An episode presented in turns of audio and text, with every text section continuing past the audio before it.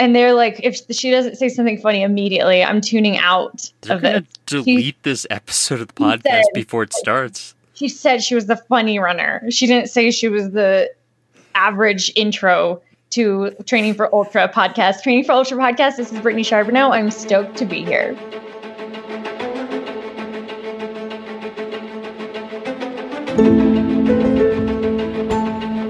Here's a quick sneak peek of an upcoming film I'm doing with Brittany Charbonneau called The Funny Runner, due out January, might be February.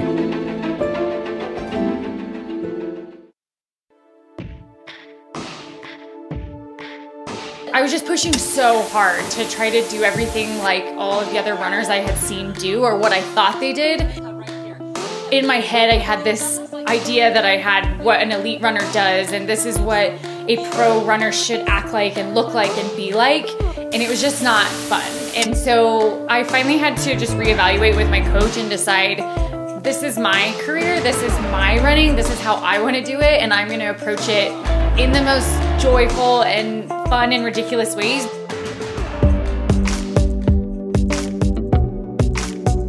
If we could just free ourselves of our perceived limitations and tap into our internal fire, possibilities are endless. I'll tell you about it when it happened in the race, but to be honest with you, it happened even before the race. It happened in the training. A great cause.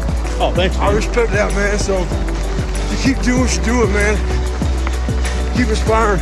Jam Jam, Jamil Coury here from Aravaipa Running, and welcome to the Training for Ultra podcast. For all you kids out there, stay safe and stay strong. Hey everyone, it's the Training for Ultra podcast. Scott Jurek here. At Tim Twietmeyer. Run a few Western states in the days. I was physically totally wrecked. I, I had nothing left. I figured I might as well move as quickly as possible towards the finish line if I was going to be moving towards it anyways. How do you even do that? Decided if I could, you know, finish a 50 miler, I could probably run across the country. Right now, I'd say that my beers per day is still higher than my miles per day that I'm running. 100 miles is not that far. Hey, this is Karl Meltzer, the Speed Goat, and I want to welcome everybody to the Training for Ultra podcast. Welcome to episode 156 of the Training for Ultra podcast. My name is Rob. I also go by Training for Ultra. We've got a great episode. Brittany Charbonneau is on. We're working on a film together. Should drop hopefully January is my goal. It might be February. But a lot of background that maybe got skipped over the first time I talked to Brittany. And she's just a super nice person. Her and Justin, her husband, they're just fun people to be around. I think Brittany's about to take the trail running scene by storm. I don't know if a lot of people see it coming, but it it's definitely I, I really think it will happen.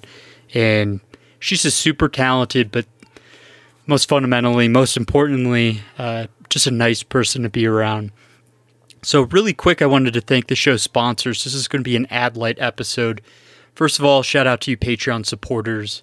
Really appreciate it. Hope you guys are enjoying the treasure hunts, behind the scenes chat, and closed Facebook group. But big thank you to Kogalla. If you haven't checked them out, check out the show notes. They make an awesome waist belt light or a it's a different type of light. You can wear it on your pack or wherever. Big shout out to Exoskin. I think they have a few more days of their sale going on. And last but not least, Hammer Nutrition. Here's the thing, Rob.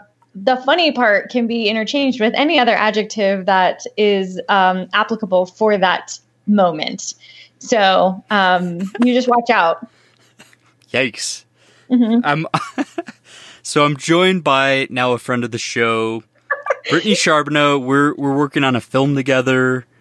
Uh, her husband Justin is an excellent chef. He's a pastry chef, cookie extraordinaire. He's he's truly one of the best. I know Brittany continues to try to uh, live up to those giant shoes and, and make cookies and decorate cookies, but um, what else can we add on Justin while while we have this topic? He was just on the Food Network.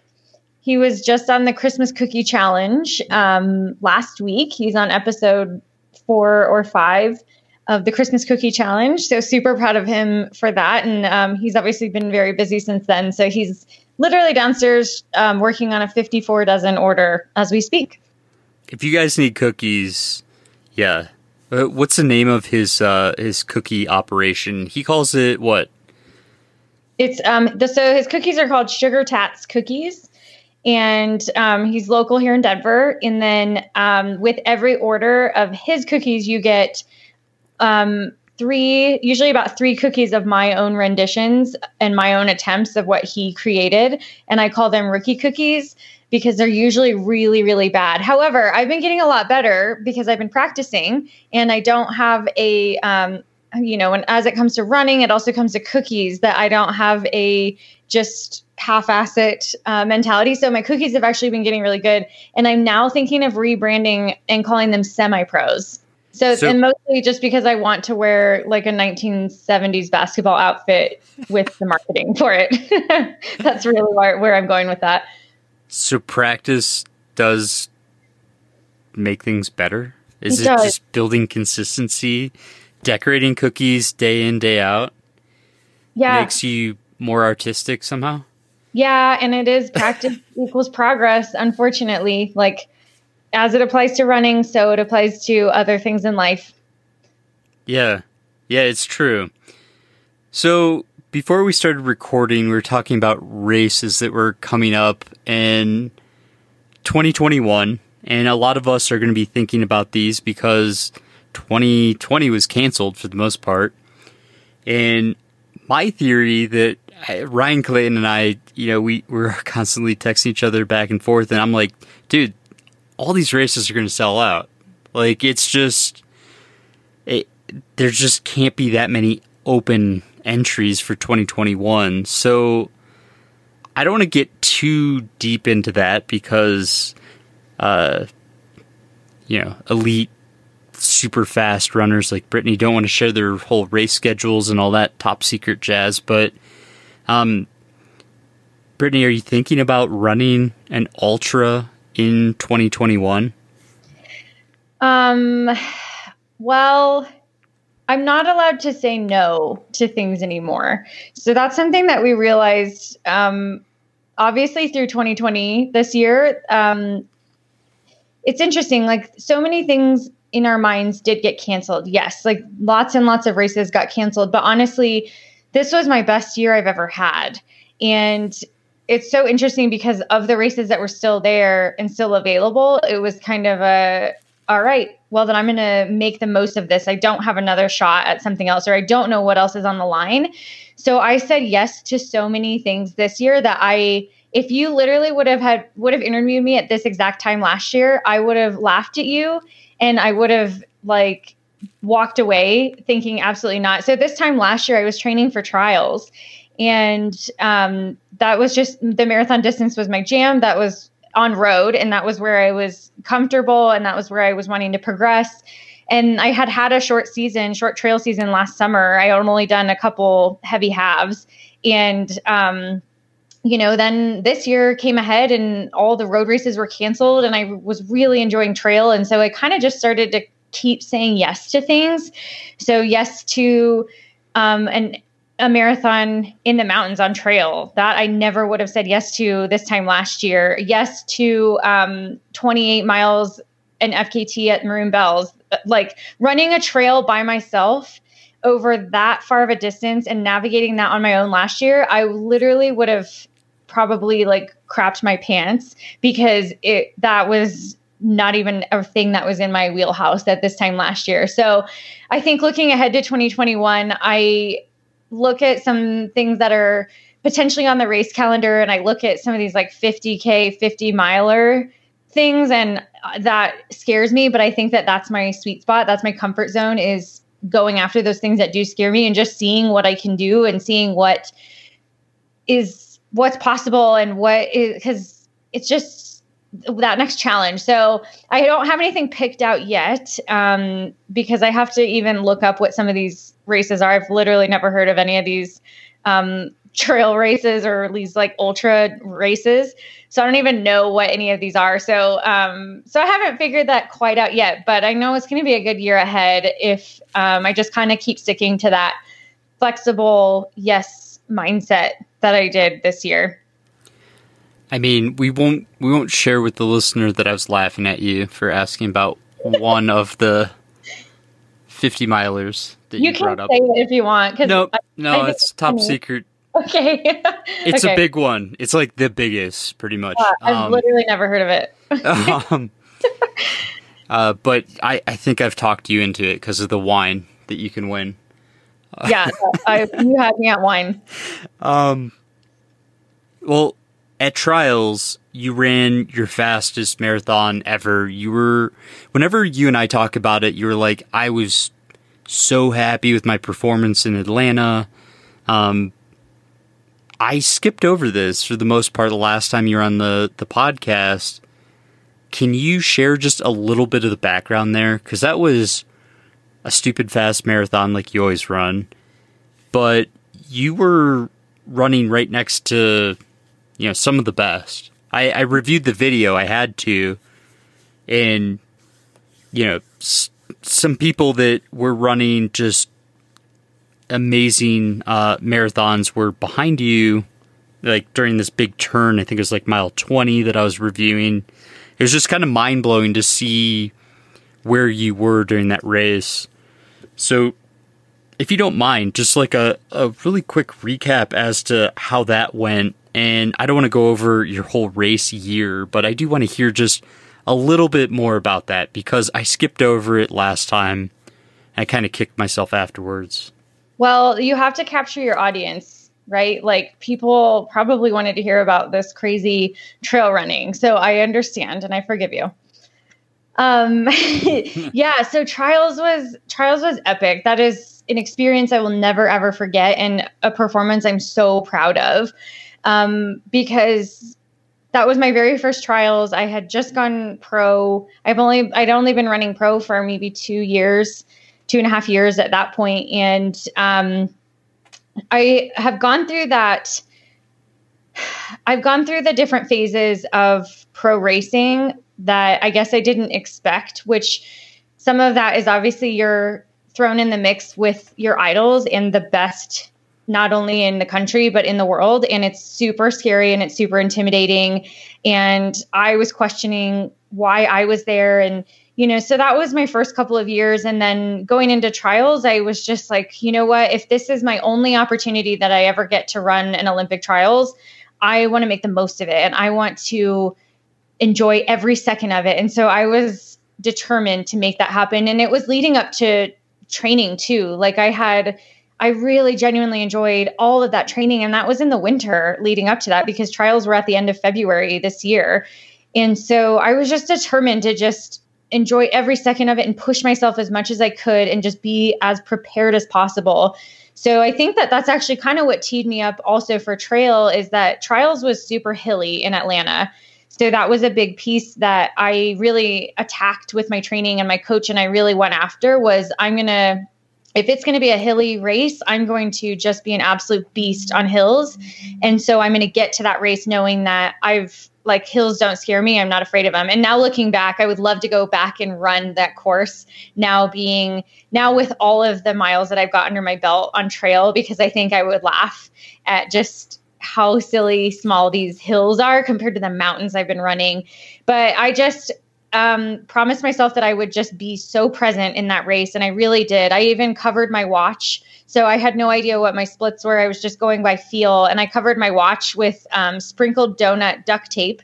And it said surrender to joy on my watch because that was my mantra for the whole thing. I wanted to experience every bit of it. I had over 50 friends and family there watching and cheering.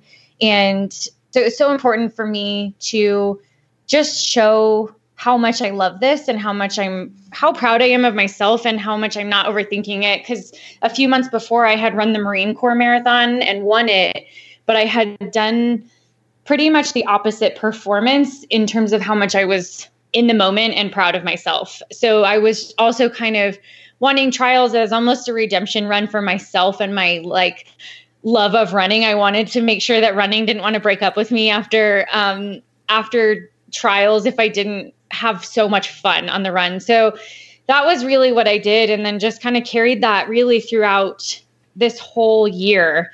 Um, and I'm just trusting that yes, I'm a great runner. Yes, I've got so much capabilities there. And yes, I love it. And so um, I guess just continuously tuning into that. And I think trials was that proof to me that that's possible. And I'm going to do my race plan because I started off in the back back of all the like top runners like i wasn't even up there because i knew that i was doing my own race and my own race plan and i knew that i'm a strong finisher so i just had to trust that when you know i didn't go out with the lead pack and i just slowly kept chipping my way towards the top and ended up um, in 13th when i think i was seated like 69th or something like that. So, um, and PR'd on a really hard course. So that was just kind of showing myself how gritty I am and um, where positivity and joy can really take you. See, Brittany's middle of the pack sometimes. Yeah. It's just where the pack is. And that pack, yeah. that pack's a little quick. Um, so this is interesting to me because we talk about uh, Marine Marathon, Marine Corps Marathon, and you won that. And that was mind blowing from my perspective because, I mean, you kind of like put your head down, like, yeah, it was a pretty bad race. I was like, I, I just remember chatting about this and being like, Brittany, you, you won the race. You yeah. you ran well, and it was pouring rain or something. Yeah. Crazy was going on, and you're like, yeah, but I ran like a two forty or whatever it was. Yeah. It's just fascinating to me that, um, you know, you had such a good trials, and just the the mental like framing of those performances are so different, and yet I, I don't know how many minutes apart they were. Um, you you didn't walk away with any kind of medal or, or trophy or anything from trials, other than a, a new PR. But yeah. just mentally, like you walked away feeling like you almost won that race, essentially. Compared to Marine Corps, you won the race and essentially walked away feeling like you didn't. As weird as yeah. that sounds. Exactly. Yeah. It's, it was just, it, yeah, it was such a, it, it's so interesting. And I um, am so grateful for Marine Corps, honestly. Like, I am now moving past feeling so bummed about it. I, there was a course record on the line that day. And so that was a big piece that I was there. And like, there was a lot of buzz that I was going to break this course record that's been in place for 30 years. And so I let a lot of that pressure in when I looking back, I and I think that that's why I, I was was disappointed with that race was that I let so much pressure in and I let it get in the way of just what I love to do and just like not not just running my race and so that's where I think I just was so proud of myself with trials because it was it was a a marathon PR but it was a mental PR and that I'm so about the mental PRs because those are just as important as the time PRs. And so that was um, or Marine Corps just really teed me up to to have that experience to know like when there's things on the line obviously i've got really big goals for my career and bigger things are going to be coming than just a race like that. And so you know that was just a reminder of like there's going to be big things coming up and i got to remember that like to not let that pressure in or or try to manage it a little bit better. And i really feel like i did that. I mean trials was the like the biggest stage i've ever been on. And i felt like i just like did my thing. I owned it and like it was just a, such a different different day because i had made the choice ahead of time like i knew ahead of time i knew i was going to pr that day there was like no no question in my mind and i knew that I was going to have an amazing time. I just had told myself that. Whereas I don't feel like I prepped myself as well at Marine Corps, but I wouldn't have done that for trials had Marine Corps not happened just a couple months before. So I don't want to keep going backwards, but I've again I've looked at New York City marathon footage at this point and I'm like the the people in that pack. So if if you watch the film that we end up putting putting out there, the funny runner, uh, you'll see Brittany starting off the New York City Marathon, and you were winning for a few miles, right? Yeah, I think I led it for maybe like four or six miles early on. Okay, and and you like you got overtaken what mile ten or or something to that effect. Yeah, yeah, it was pretty early. It was pretty early, but when I go through, I, I saw the names that were scrolling because it was like a replay on TV, and Flanagan was not even in the top ten at you know at that point. There was just like so many. We we could go through and have a whole episode of like the accolades of the people that were in that pack. Um, I want to know what was going through your head when you like you know you you can hardly see anyone probably within that pack because you were in the the front of it. Um, what was going through your head, and then I want to hear about the changes that developed from that experience to then winning Marine Corps and you know not even being satisfied with the performance and then going to trials and then having a really breakout year in 2020. Yeah. Um, it goes back to the same things of I wasn't running my race. So when I led New York, first of all, I was, I mean, it was so thrilling and exciting from even just landing in New York and being checking into the hotel and seeing all of the runners that I was a part of. So that was already amazing and surreal. Um, so then, you know, and getting on the bus and watching Shalane and Des and everybody like load onto the bus, and I'm sitting there like, be cool, be cool, like don't say anything weird, just like what is protocol? What do we do? Like, should I say like cool, cool shoes? Like, I don't know what to say. Um, and so you like, had to have a, an awkward moment, right? Um, there was I, one. You like I- told Des like so actually, I just sunglasses look great Yeah, today yeah. or No, I something weird.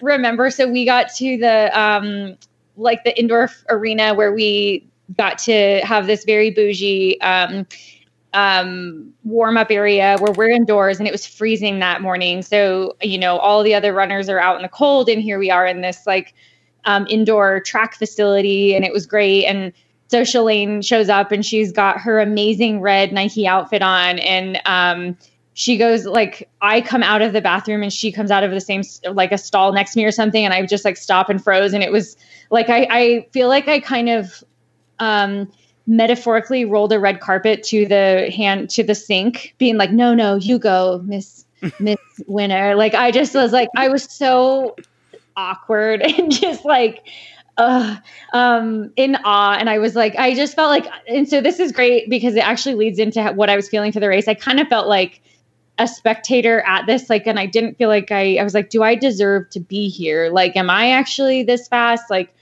am I here? So when I started to take the lead in the race, because the race actually went out slower than I thought. This is my first world major um, as an elite. So I don't know what's going to be going on. Like, I don't know what the group is going to be doing. And so when it was starting out pretty slow, I was like, well, this isn't part of this isn't my race plan. Like I was planning to go faster in these miles, so I'm just going to pick it up. I feel good. And next thing I know, I'm leading this thing and I was so confused and then terrified because you know, the pace cars are right in front of us. It's the motorcade and the um, cars with all the cameras and I'm leading this and I'm just honestly i'm like so confused because i'm like where is everybody why am i leading this? And then i was like was am i off course? Like is this some kind of joke? Like did i miss a turn? Like why? But then i was like i can't that can't be right because the motor cars are still here. Um so it was actually really scary. And then um then i kind of just after that i just got way too in my head. And then when the pack started to go it was faster than the pace I had I was trained for and ready to run. And so, but I tried to go and ended up just like crashing and burning later on in the later miles. And, you know, looking back from that experience too, I didn't have my nutrition under control. And so every single race, there's something, whether or not it's a quote unquote success in your mind, something wonderful can come from it. I think, because you're always working towards the progress of getting better. And so, so much came out of that race. And that was another, that was like probably my first reminder of, oh, right, like don't forget that when you don't run your race and your race plan, it falls apart. And then that also opened up the door to working with my dietitian, who's been wonderful and really pivotal in what I'm, what I've been able to do now that I've got fuel in the tank, you know? So, um, Yeah, so it was kind of a similar moment as Marine Corps, um, but just that experience that you have to have, right? Like, there's that'll be my first and only first time running a world major as a I pro. Get to run again, and then I'll get to um, build from that experience and go into my next one with more confidence and knowing that hell yeah, I deserve to be here. I put in the work, and I'm just as fast.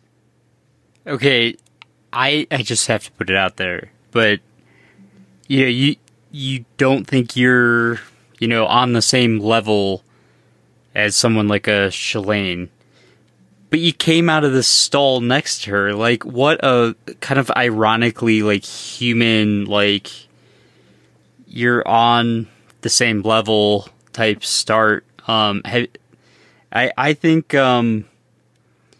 I think that was an amazing experience just having seen that live and telling myself like oh my gosh she's from colorado like i'll definitely uh meet her at some point and have to like kind of like shoot the shit with her at some point. Never did i think i'd make a full-blown film with you. Yeah. but if you didn't have that moment of uh glory if we want to call it that and then just utter kind of spacex mislanding um at the end like yeah it's it's kind of ironic but i don't know if we would have met. So tell me what the turning point was for you because I, I know you and your coach talk about it how you were sitting before the london marathon and i assume that was 2018 Um, 2019. 19 Yeah. hmm is that an early in the year marathon i'm trying Yeah. to remember That's a, yep. That's a spring marathon. So, what what happened there? Um, like, because a switch went off, and then I just I want to hear like fundamentally how you changed to making your training fun and just like falling back in love with running. Yeah. So London was the next spring after New York. So I I felt like New York was a failure, which like looking back at that one, I'm like, hello, your first world major as a pro, you got 17th overall and you were um 10th American and you I I stopped in that race probably half a dozen times and I still was 10 seconds off my PR. That's Like- crazy. Mean, and then you're also like, come on, man. Like, That's think crazy. about all of the. Think about what you're what you're doing right now that no one else gets to do. Even just talking about being in that, you know, um, the training facility where we got our warm up space. Like, what a privilege. Like, I just lost sight of that, and so, um, so I missed all of that. I kind of just was, you know, New York happened, and I felt like I I felt like I was going to come at New York and I was going to have this just blowout amazing performance like I was had in my head I was just going to crush it and that was going to put me on the map and this whole thing.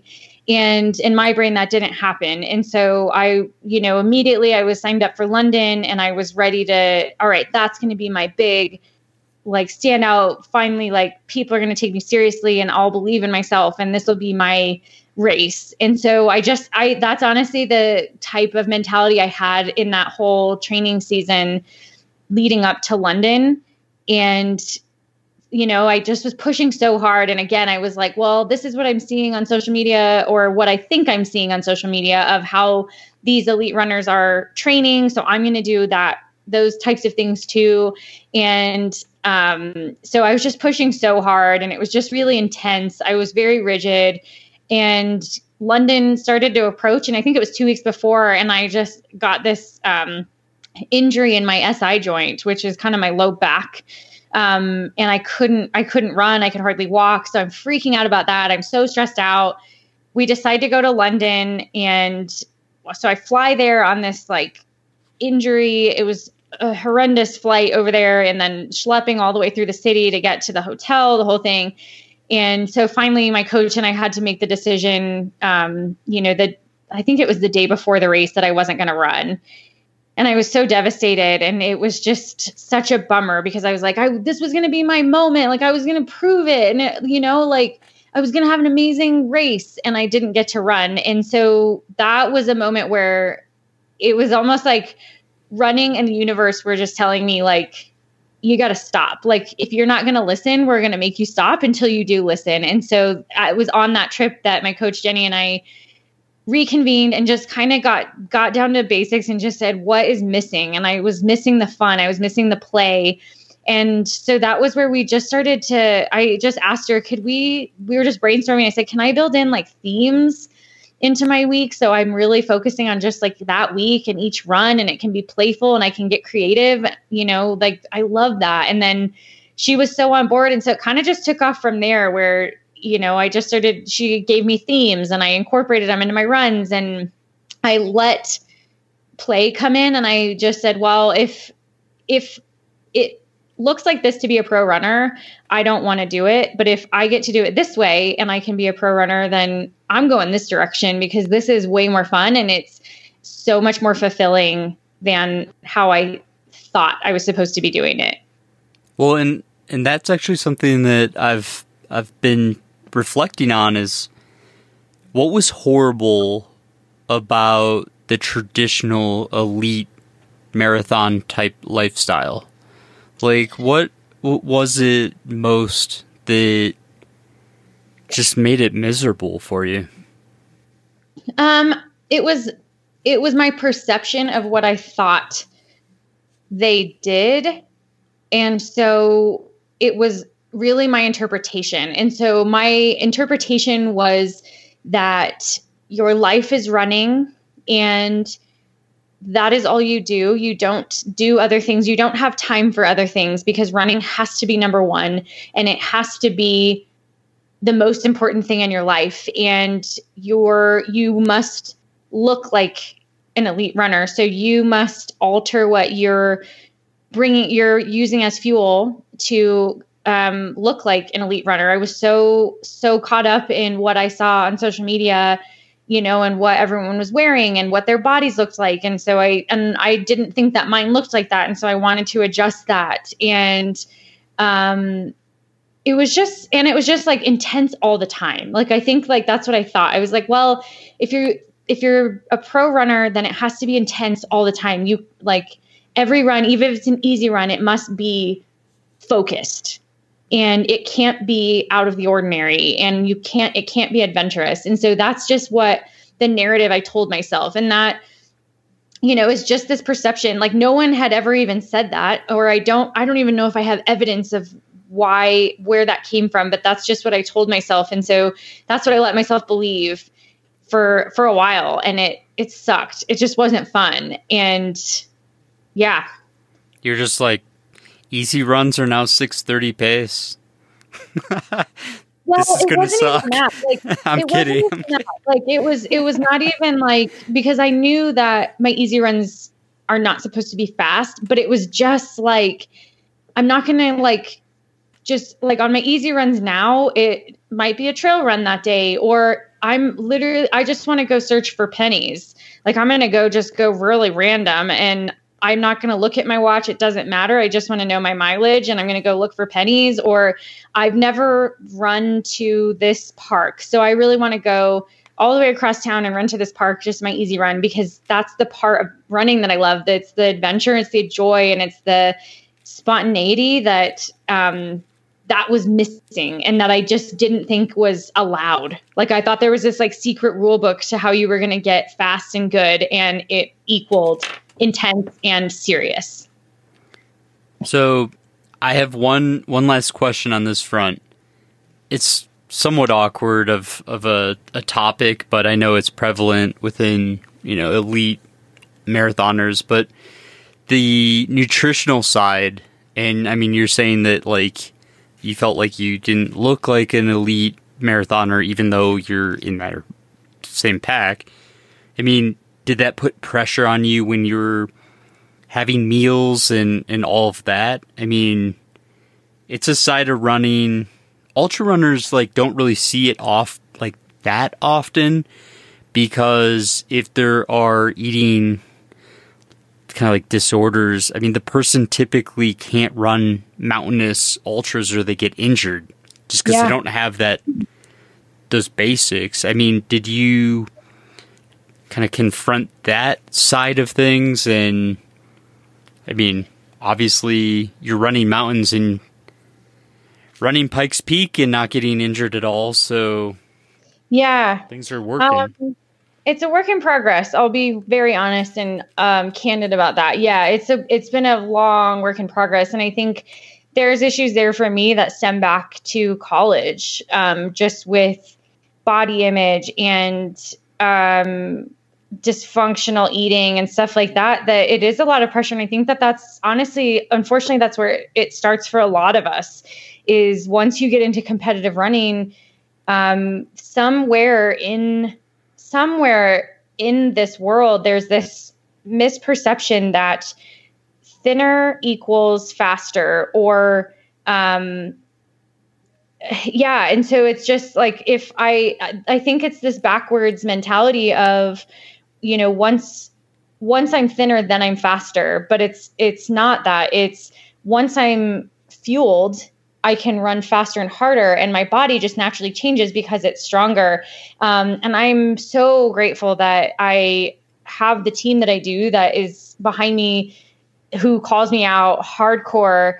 And um, I'm just, I'm happy that New York was that wake up call for me that if you don't get your fueling under control, I was just out of gas at New York. I had nothing in the tank. And looking back on that, I, you know, looking back on what I ate before New York, it was like, well, no wonder. Like you were, your gas tank was empty, you know, and so that I look back and I'm like, wow, I'm even more amazed that I was able to throw that down with given what I had put in the tank before. And so that was my wake up call that I needed to lean on the experts and also just put my pride aside and put my lack of knowledge aside and start working with and trusting my dietitian who has just honestly been so so amazing.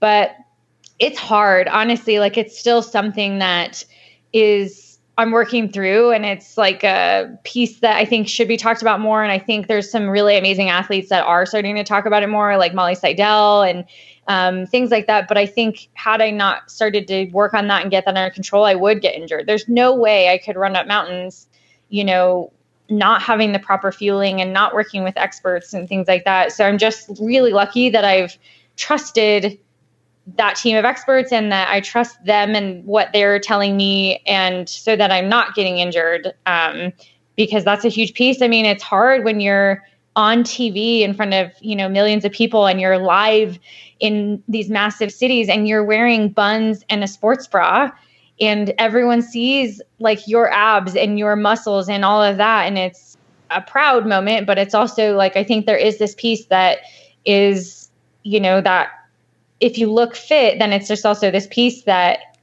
that equals your fast at least that's how i started to warp it in my head so i've been working on deconstructing that and just kind of making some changes and changing what i'm kind of putting out into the world i think as an elite runner i need to be practicing what I'm preaching and making some changes that I'm hoping to see. So, um, yeah, work in progress, but um, it's definitely a piece that's there for sure. And I think it's probably more prevalent in the marathoning world than maybe ultras, but yeah.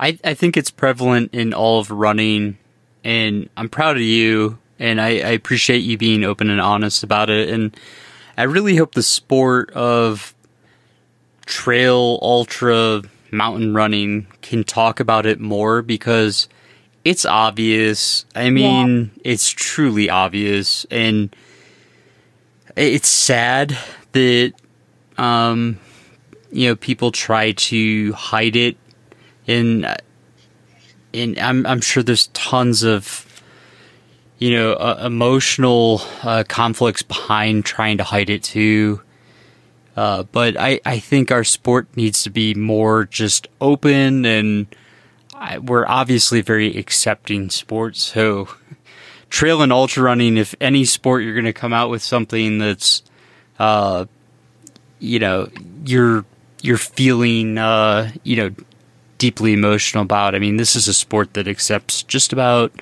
everything. So thank you for sharing that, Brittany. That's, that's awesome. Yeah, for sure. And I think it's um yeah, it's a piece that's real, you know, it's part of it's part of it. Like I'm not to pretend that it isn't, you know, and I think it is that piece. But um, you know what I do love about the trail and ultra world? Well, I haven't gotten into this piece in the trail side, but um, certainly more when I get into ultra side. I've heard about quesadillas and peanut butter and jellies and like real food on trail. So that is um, something that I'm actually super excited about. I want to hear how you made training fun again. How did you fall back in love with the sport? Um, and I, I like that you a lot of times kind of I don't know, you, you toy with the idea of like you being like romantically involved with the sport. Yeah. Like it's a lover or something to that effect. But um I, I know you said you come up with like a creative like theme for the week. I do want to hear a little bit more about that, but then other ways like you're running with your sister, you know, those sort of things. How did Yeah. you make running fun again so you didn't just completely burn out and quit? Yeah. I I did think about it as I do feel like I've got this like connection with running that I do think it's this mutual respect and I do think and that's maybe, you know, kind of woo woo that I'm like no, I feel like I have to honor this sport that has done so much for me. And so, you know, kind of treating it as though it's a good friend and not not taking advantage of it and enjoying every moment I get to go out and run. And, um, you know, one of the ways that um, I did make it fun was um, so in my head, I had what elite runners and what pro runners wear. And so I was pretty strict on like, we wear tight shorts and we wear, you know, non super bright sports bras or whatever it was. And I was like, started to shift that and I started to wear costumes on my easy runs. Like um, one week, my theme was Dolly Parton. And so I wore this um, polyester shirt that was all these different colors because it was a coat of many colors on my run that I got at the thrift store. And I just like ran through town just on my run on my own in this like colorful Goodwill shirt that I loved. Um, I often run in jorts. Um, they're running shorts, but they're jean shorts. They look like jean shorts. They're really disgusting, but I love them. Um, I wear uh, donut sports bras or things like that. Just something that evokes playfulness. In fact, my coach, um, she says that I'm not allowed to dress fast on my easy runs because I don't want to be put in that mindset that I need to go hard on my easy runs. You're not Um, allowed to be aerodynamic during your No, I must be jortastic on my easy runs. Um, and then, so that was a big one. And then, um, yeah, my coach this last, um, uh, leading into nationals on trail, I she had my, she had mandatory sister runs. So my sister is my person. She's ten years older, but we're so close. And um, she started to get into trail running as well. And so that was um, now it's a every every day on every week on my training plan i have a mandatory sister run and there's no mileage there's no um, rules around that. It's just i have to get out and run with my sister because it's that um, just moment that we call it church because that's when we just get to like chat and catch up on life and then dissect all of our thoughts the whole thing. So that's made it really fun. Um, i've really loved running different like through all of this summer when I was trail running, I had a I had a tab in my spreadsheet of my training plan that I had all of these different trail runs that I wanted to do, and so I wouldn't run the same trail. I would always try to find a new mountain or a new trail um, to run because I wanted to take advantage of as much of that as I could, um, and just different things. So and like the themes were earlier on. So like for example, I mentioned like Dolly Parton or um, Sacagawea or um, Amelia Earhart, and then I incorporate different things about that person into my runs. Like I'll run to Amelia Street or run to the um, that airplane hangar um, in Denver or whatever. Just kind of just getting creative and just like I think about running now as an art project. Like I I feel like there's no rules in art, so why should there be rules in running? Um, and that's just like made it so much more playful and so much more fun and enjoyable. Like it sometimes kills me. I know people love like their normal routes. Um, and they love just like being able to go zone out. But honestly, it kills me when I see people running the exact same route every single day because I'm like, you don't even know, like, there's like a million more amazing places literally in your same area that you could be exploring but like just so I think just like taking off all boundaries on my runs has just made it made it come back to life. So is that what sort of like your 2018 training regiment was so I don't know, it was so structured that you lost your creative and artistic side to like who you were and that kind of just made it miserable? Um no, I don't think I discovered it. So I don't think I knew that it was there. I didn't think that like I've always loved um being creative and I've always I've never once thought of myself as an artist or anything like that. Um, even though at the time I was doing performing arts, I was like, I had just come back from Chicago studying and performing at Second City um, and doing improv and all of that. Like, I just, I didn't let myself combine the two worlds and I didn't. I just I don't think I opened that door. And my coach has a art background. She used to be an art teacher and she's super super artistic. And she kind of allowed she just was kind of the one that just gave me that permission that yeah these can exist and they can thrive together. And um so i don't think i lost it. I think i just didn't know it was there. I didn't open that door and let myself discover it. And so are you seeing essentially better performance from having more fun during your training Oh, tenfold. This, I mean, honestly, this year was truly, it was my best year I've ever had to date. And I had so much fun this year. It was so random and it was a blast. Like it was just, um, yeah, I think the more, because, because the more I can think about it, like I'm just making a piece of art you know, in my head, I'm like, this season or this race or this run is just a piece of art in my head. And that can mean anything. Then there's no rules. And you can't judge art. I don't think you can judge art because it's, um, it's like, well, it's that creators. Like, I'm like, well, then you don't understand my vision. And so, you know, I'm just trying to like continuously get better and get better at my own craft. And so this is the way that I've figured out that works for me and that I just, it brings me to life and it gives purpose back to my runs and it puts perspective on these massive um, stages that I'm on and this whole big journey that I really never thought that I would be on years ago. Like I never thought that I would be in this position right now. And I'm so thankful that I've chosen to do it this way because I'm like, I feel like I'm just like living and owning every single step that I take. And some of them aren't great. And some pieces of art, you're like, well, that's garbage. I'm going to just get that, throw that one away. We'll just like use that one as practice. and then there's those some days that it's like this wonderfully like spectacular piece of art that is um, something I never thought would have been created. I don't even know if this makes sense. Like as I'm saying this, I'm like, is this really like out there. um, but I'm, I'm, it's because I'm sitting in my art room and I'm looking at all of my pieces of art of all my running art on my wall and just like thinking about all of that. So do you know I've, I've probably signed like two or three paintings my whole life.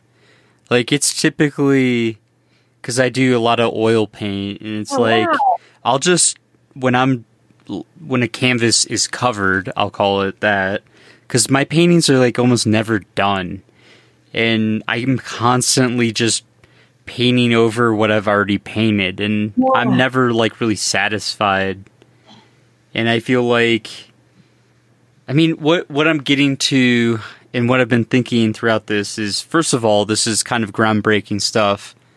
And then I know in the back of my head that there's going to be critics that are like the scientifically minded coaches yeah. that are listening and they're like, no, like she doesn't realize it, but this and this and this are causing yeah. this, and that's why her performance is going up.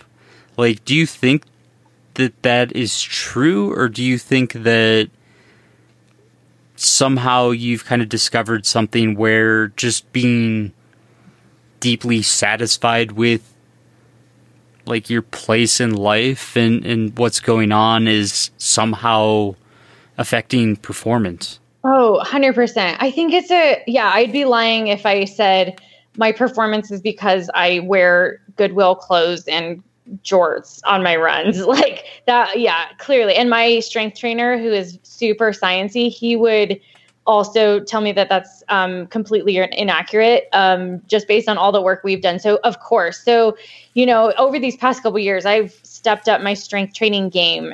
Absolutely. So physically i'm making changes to my body.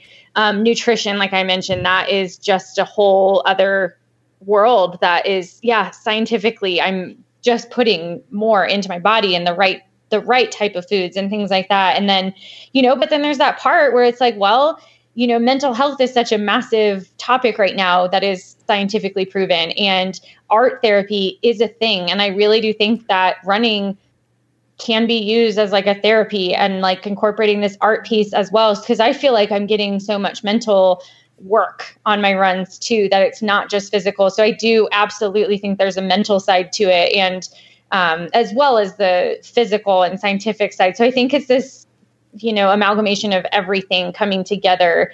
Um, and but my brain is just so so creative and it just doesn't digest science very well. So like this is just what is driving me mentally. Like i know at the end of the day on a hard run i'm not going to be motivated by saying okay you know breaking down the numbers and then saying like if i give this much more vo2 max effort whatever and my heart rate goes to this heart rate number, all these things. Like my that makes me cringe and that makes me want to go home.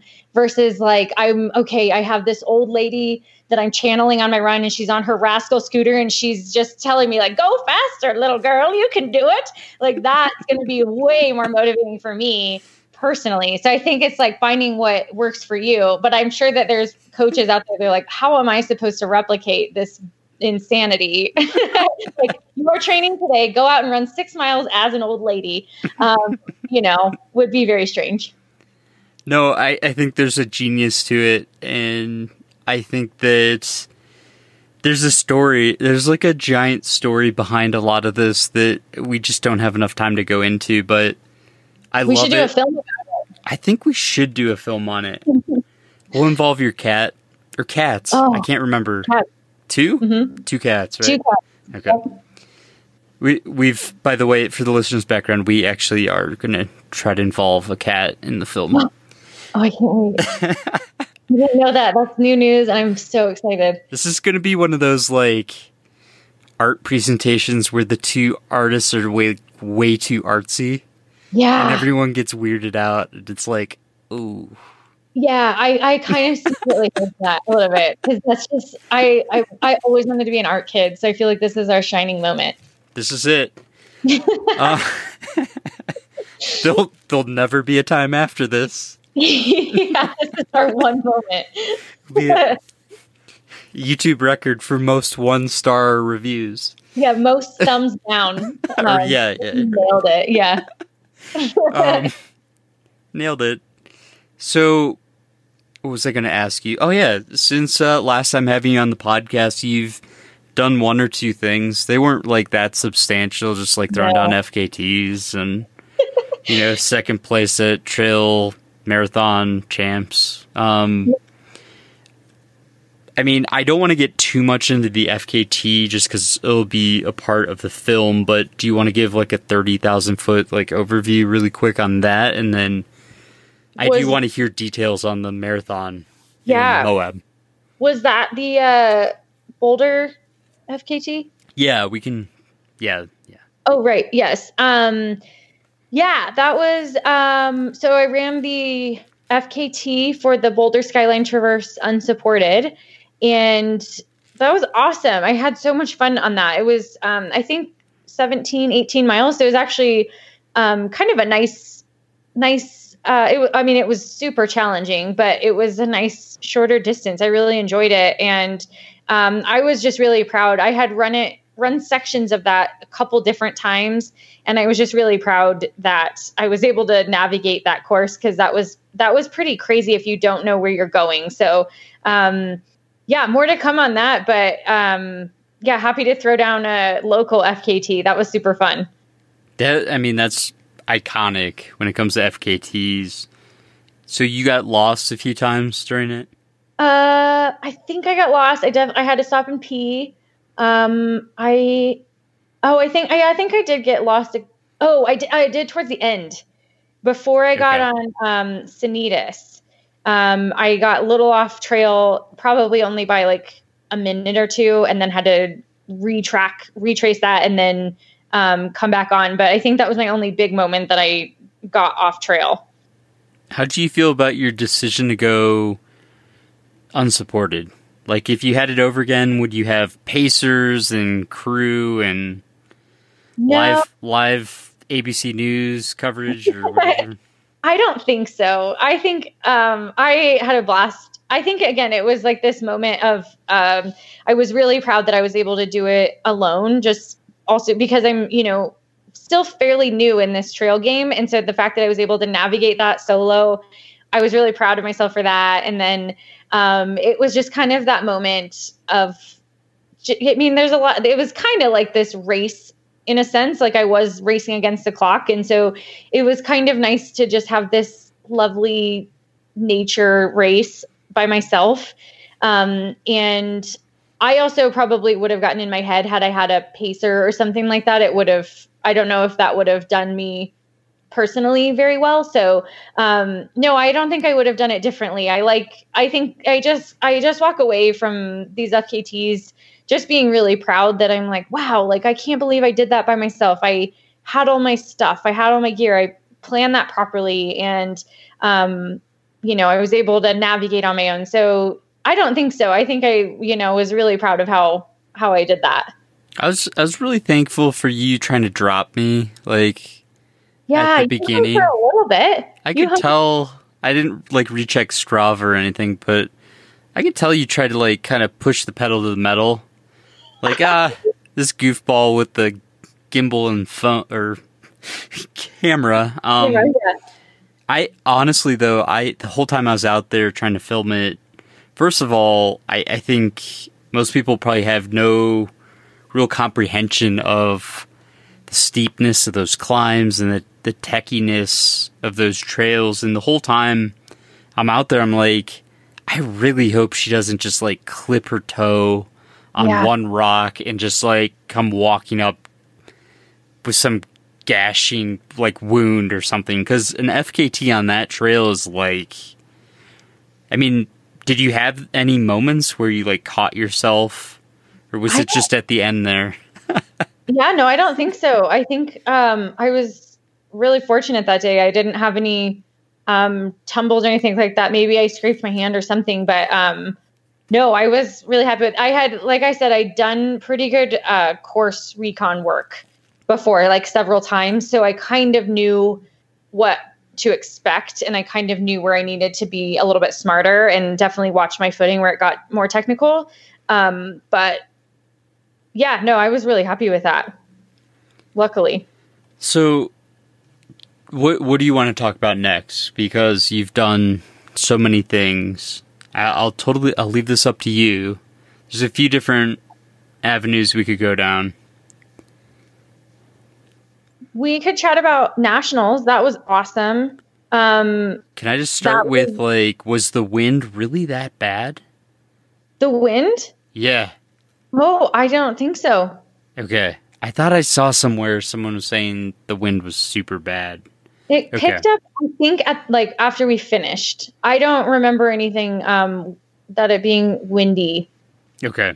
Yeah. So where where did this take place? What was the significance of the race? So this was in Moab, and this was at the beginning of November, and it was the USATF National Trail Championships. So um, it was a full marathon on the trails in Moab. And how did you feel going in? I felt really good. I was starting to, as you can imagine, I was starting to get pretty tired um, going into this. Like, I think leading into nationals, I forgot that I have been training pretty much consistently since July. Um, and so I was like, man, I am like mentally and physically fatigued. I'm just tired. And so luckily we noticed that a few weeks ahead of time. And so we made a couple adjustments in training, but also just kind of decided like, awesome, like this is, we're going to go hard on this race. And then I'm going to get a full long break after that. Um, and I'm so glad I did because I, you know, I don't, I didn't have any other goals lined up afterwards. So I felt like I could really lay it down there, but I was, um, leading into it the couple weeks before, certainly during peak weeks, I was like pretty mentally and physically tired just from a really long, jam packed season. This was the most running and racing I've ever done ever um, this whole year. So um, I was uh, super pumped to be there and to race, but then ready to like have some time off after that. I remember you mentioning that. I mean, so what was Moab like for you? You you'd never been there, correct? No. It was Isn't it so- magical? oh my gosh, it was Yeah. epic. It was so good. There was honest that was I've never seen anything like that. It was so beautiful. There was um for probably the first maybe 8 6 to 8 miles or so Ashley Brasovan and I were kind of working with each other in leapfrogging and things like that and there was a couple points that we were on these ledges and overlooking these canyons and all of all of the Moab scenery. And I just remember saying, like, Ashley, is this real? And she was like, I know, isn't it crazy? Because she's run there before. Um, and I just like couldn't couldn't wrap my head around how stunning it was. She's she is one of the best. She's such a nice person too. She's wonderful. Yeah. yeah.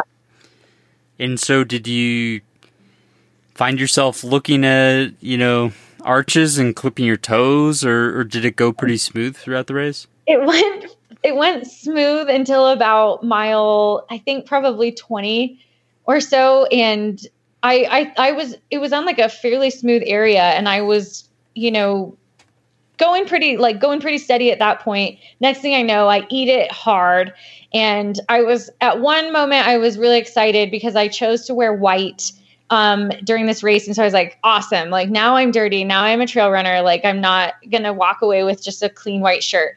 Um, but then I freaked myself out and I was like, oh my God, I just fell. My bib fell off. And um, I like banged my knees pretty hard. And so, you know, I was like jogging at that point. I was trying to shake it off because I didn't expect that to come. And then this, I don't know who it was, but there was an elite male that um, started to come up on me.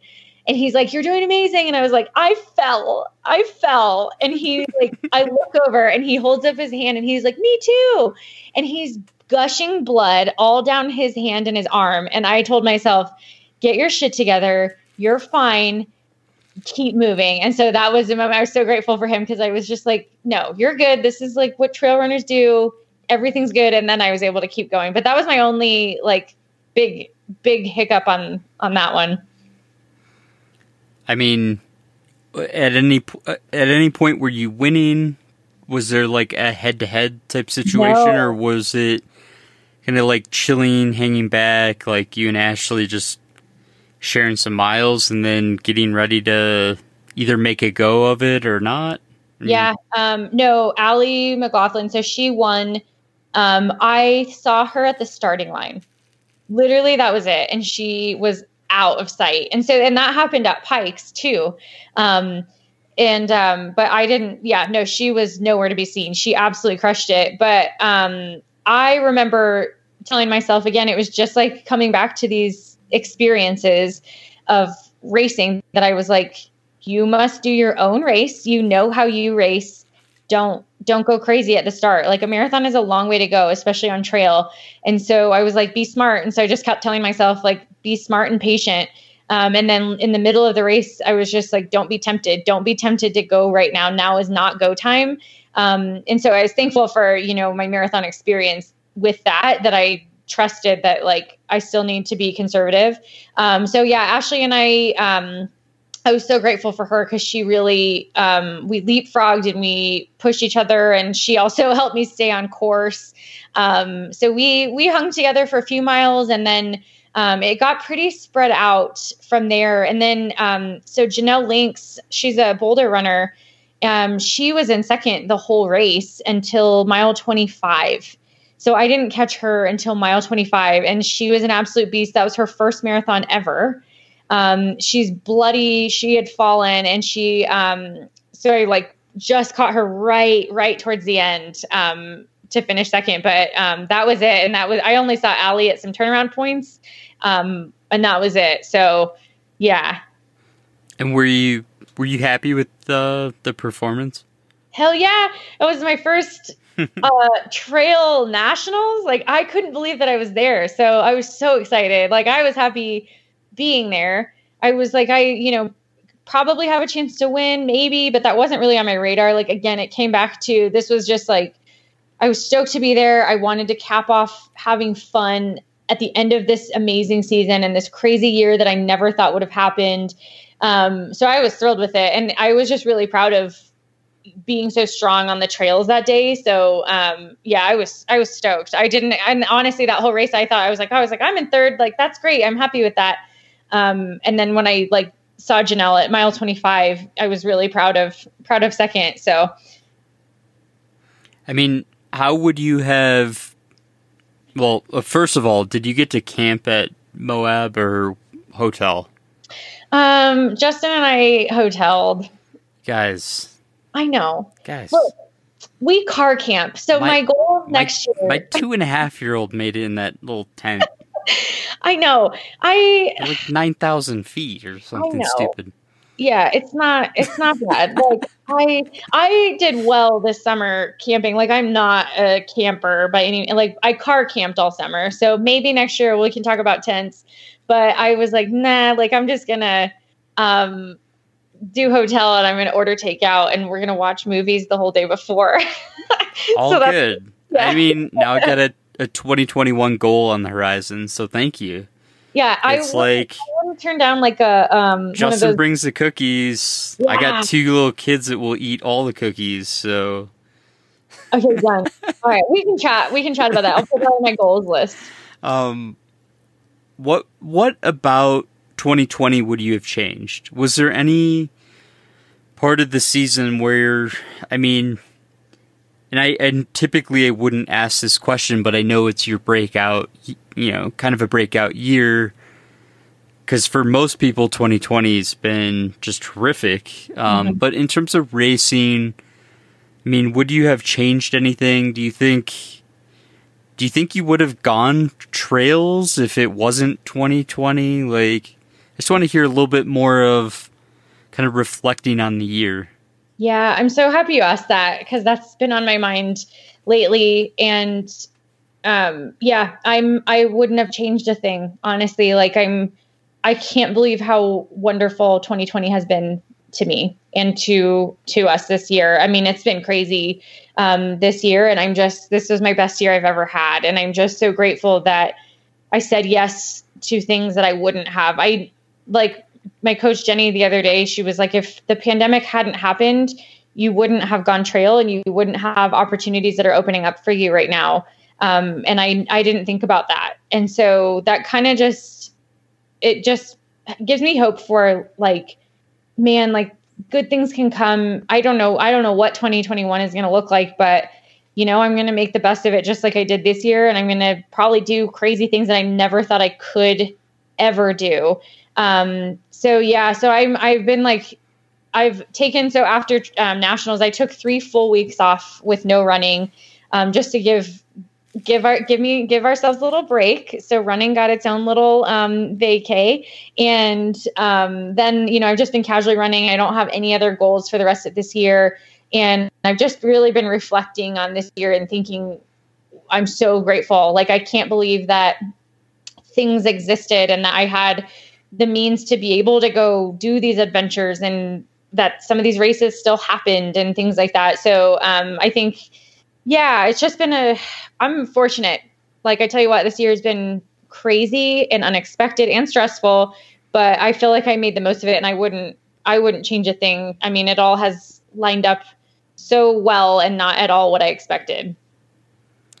Well, all I can say is I think that your best years of running are ahead of you.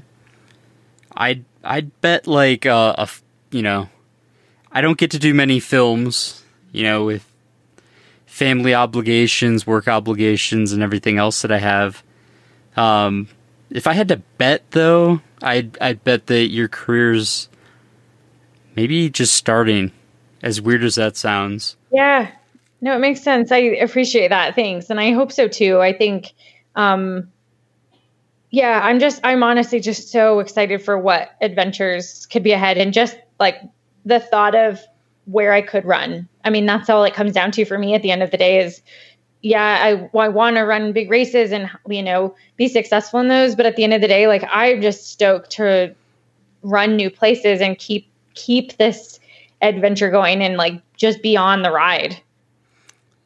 So maybe one or two more questions and appreciate your time as always.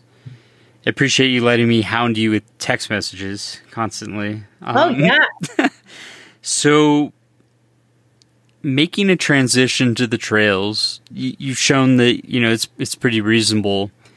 From a professional ultra runner perspective or professional runner's perspective, how do you balance trying to go for the trails? Like it's to me, it's almost like you do a marathon. I mean, it has to be somewhat fun, at least for the first half, for you super quick guys and the paychecks have to be just multiples, multiples higher than the trails. How do you see that kind of unfolding? How do you reconcile it in your own head? Because holding up a giant check for 500 bucks when you win an ultra is uh, it's a little different than yeah. probably a big city marathon check. Um, do you do you mind just kind of going through that? Yeah. Yeah, I think um, that's actually something I didn't even think about this year. You know, like I think you, I mean, you don't make any money off of trials. Like, unless you got a sponsor and that's part of your bonus structure, like placing at trials, well, maybe, maybe top 10 they got paid out, but I didn't get paid. Oh, um, three spots. I found, a, I found a couple pennies um, on my warm ups, on my warm ups, so I count that um, and then yeah, and I think um, I think thinking about trail, I guess I just didn't even think about it. Like the couple races that I won and um, also participated in for trail, you get paid, but I didn't even like that wasn't even like a thought because I just, I mean, it was just so. I mean, it is.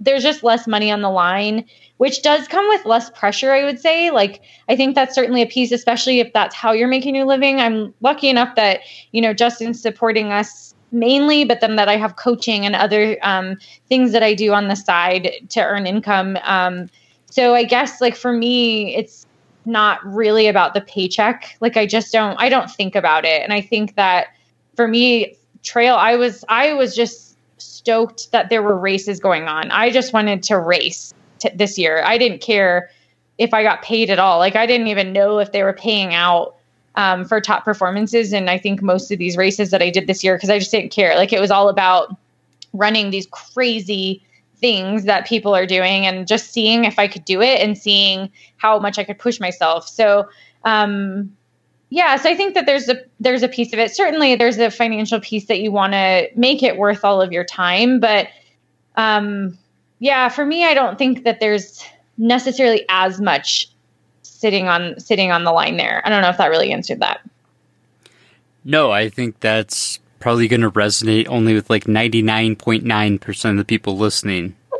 yeah. Um, and honestly, I get more satisfaction out of like I told you before we started recording that I found 123 cents on my runs last week, and that was honestly more satisfying than getting a big check um, because I had to like go like scour the streets and search for all of the hot spots, and it was like these little treasures that I found.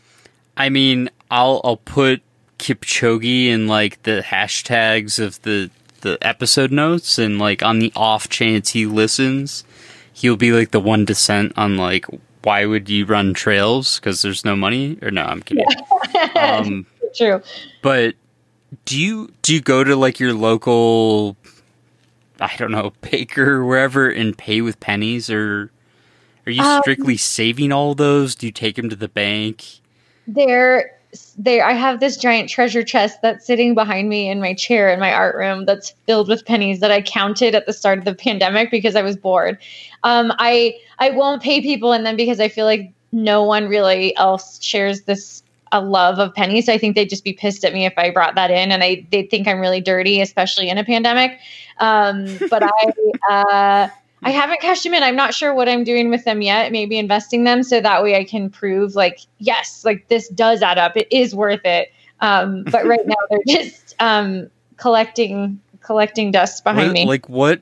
Have you found a Wheatie? Have you found like the? Oh, I think it's like the forty three or something's like a a steel penny or something because Yeah. they're using copper during the war.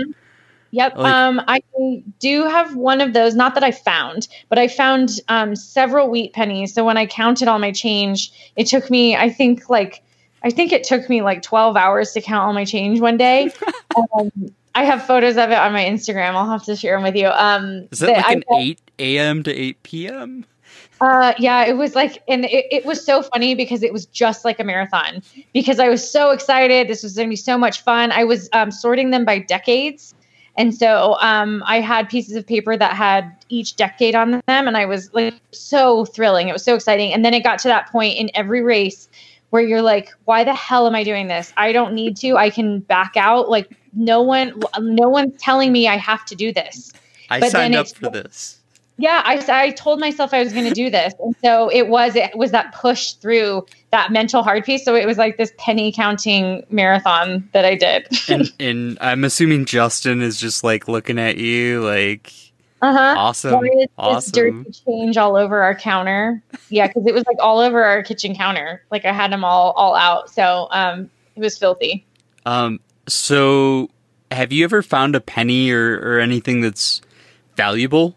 Like, have you found like a wedding ring or like anything crazy like that? And then please don't just turn all your pennies in. You have to see if any of these are like the rare ones that are worth like tons of money. So I did sort through all of them. The ones I have are I have a few that are worth um, maybe a dollar, um, but none of the super rare ones. Um, I do have. I did find in my collection some sort of random. I want to say it was like a Switzerland coin from like the 1910s or something. I have no idea where that came from. And I do have some random countries that I found um, out on runs, but I've, I haven't found anything um, unique necessarily, um, other than just a bunch of change. And then I also had a category when I was doing all my sorting. Sorting that was a weird way to say that. Um, I had a category that was called un, like something like undecipherable or something like couldn't you couldn't tell what it was because they were so smashed. so um, and I found like several bent coins.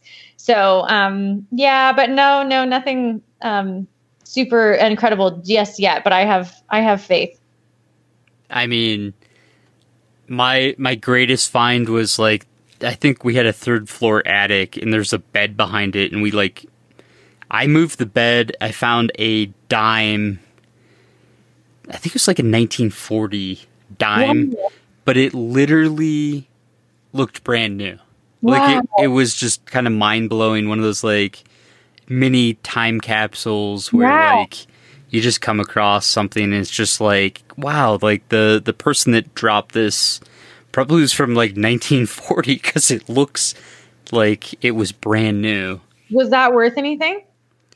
I don't. I, I'm not sure. I used to be. I used to be into collecting that kind of stuff. I, I haven't been in a long time. Um, Coke bottles were my my big thing when I was growing up.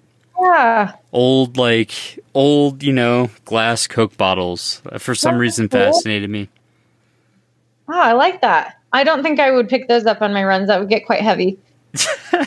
You'd be a lot better runner. Um, at the start of the pandemic, I was collecting. Um, I was also picking up Corona bottle caps because the coronavirus, and I was making art out of them. Um, and you'd be so shocked at how many specifically Corona bottle caps are out there. So you actually saw like a pickup in Corona beer drinking. It's like there's a correlation. You're saying I don't know. I Or Corona parties. or people just like are just always out in the streets drinking corona and they just leave their caps but it was pretty it was pretty um serendipitous or coincidental i would say that i just happened to be finding them um, at the start of the coronavirus That's I, I had not thought about that. I mean, that's interesting. yeah deep thought Try, once again i think we might have lost people so you can turn the episode off now. yeah so is this thing over So this this is when I start editing. oh that one's gonna get edited out No, oh, okay no. Um, I might I might edit in the middle. So I'll I'll end this this uh, episode where I started it with, and that is, do you even know what funny is? You're the funny runner. Like, do you even know what funny is? I don't think that I proved anything funny. I think I proved weird. I think I proved like um weird artsy like costume runner. Who's also fast. And who also talks like an old lady sometimes.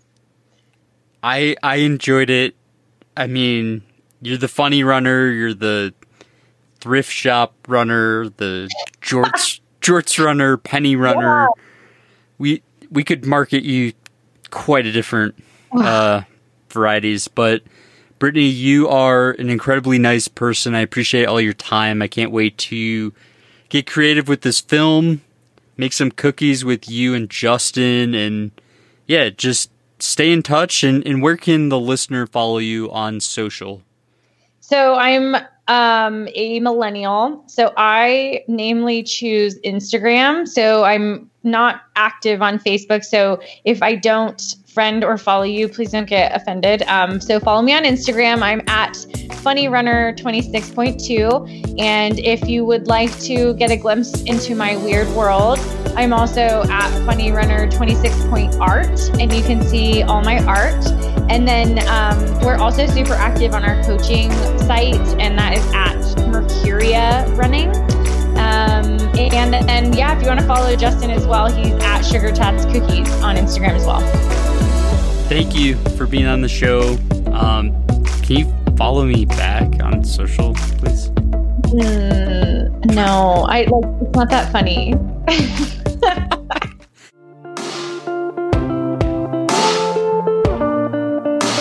Do you? I mean, do you know what funny is?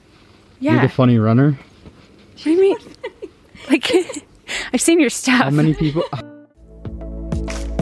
That was episode 156. I hope you guys enjoyed it. Big thank you, as always, to Brittany Charboneau. Big thank you to the sponsors Hammer Nutrition, Exoskin, Kogalla. Big shout out to you, Patreon supporters. And most importantly, don't forget to enjoy your training. Have a great week.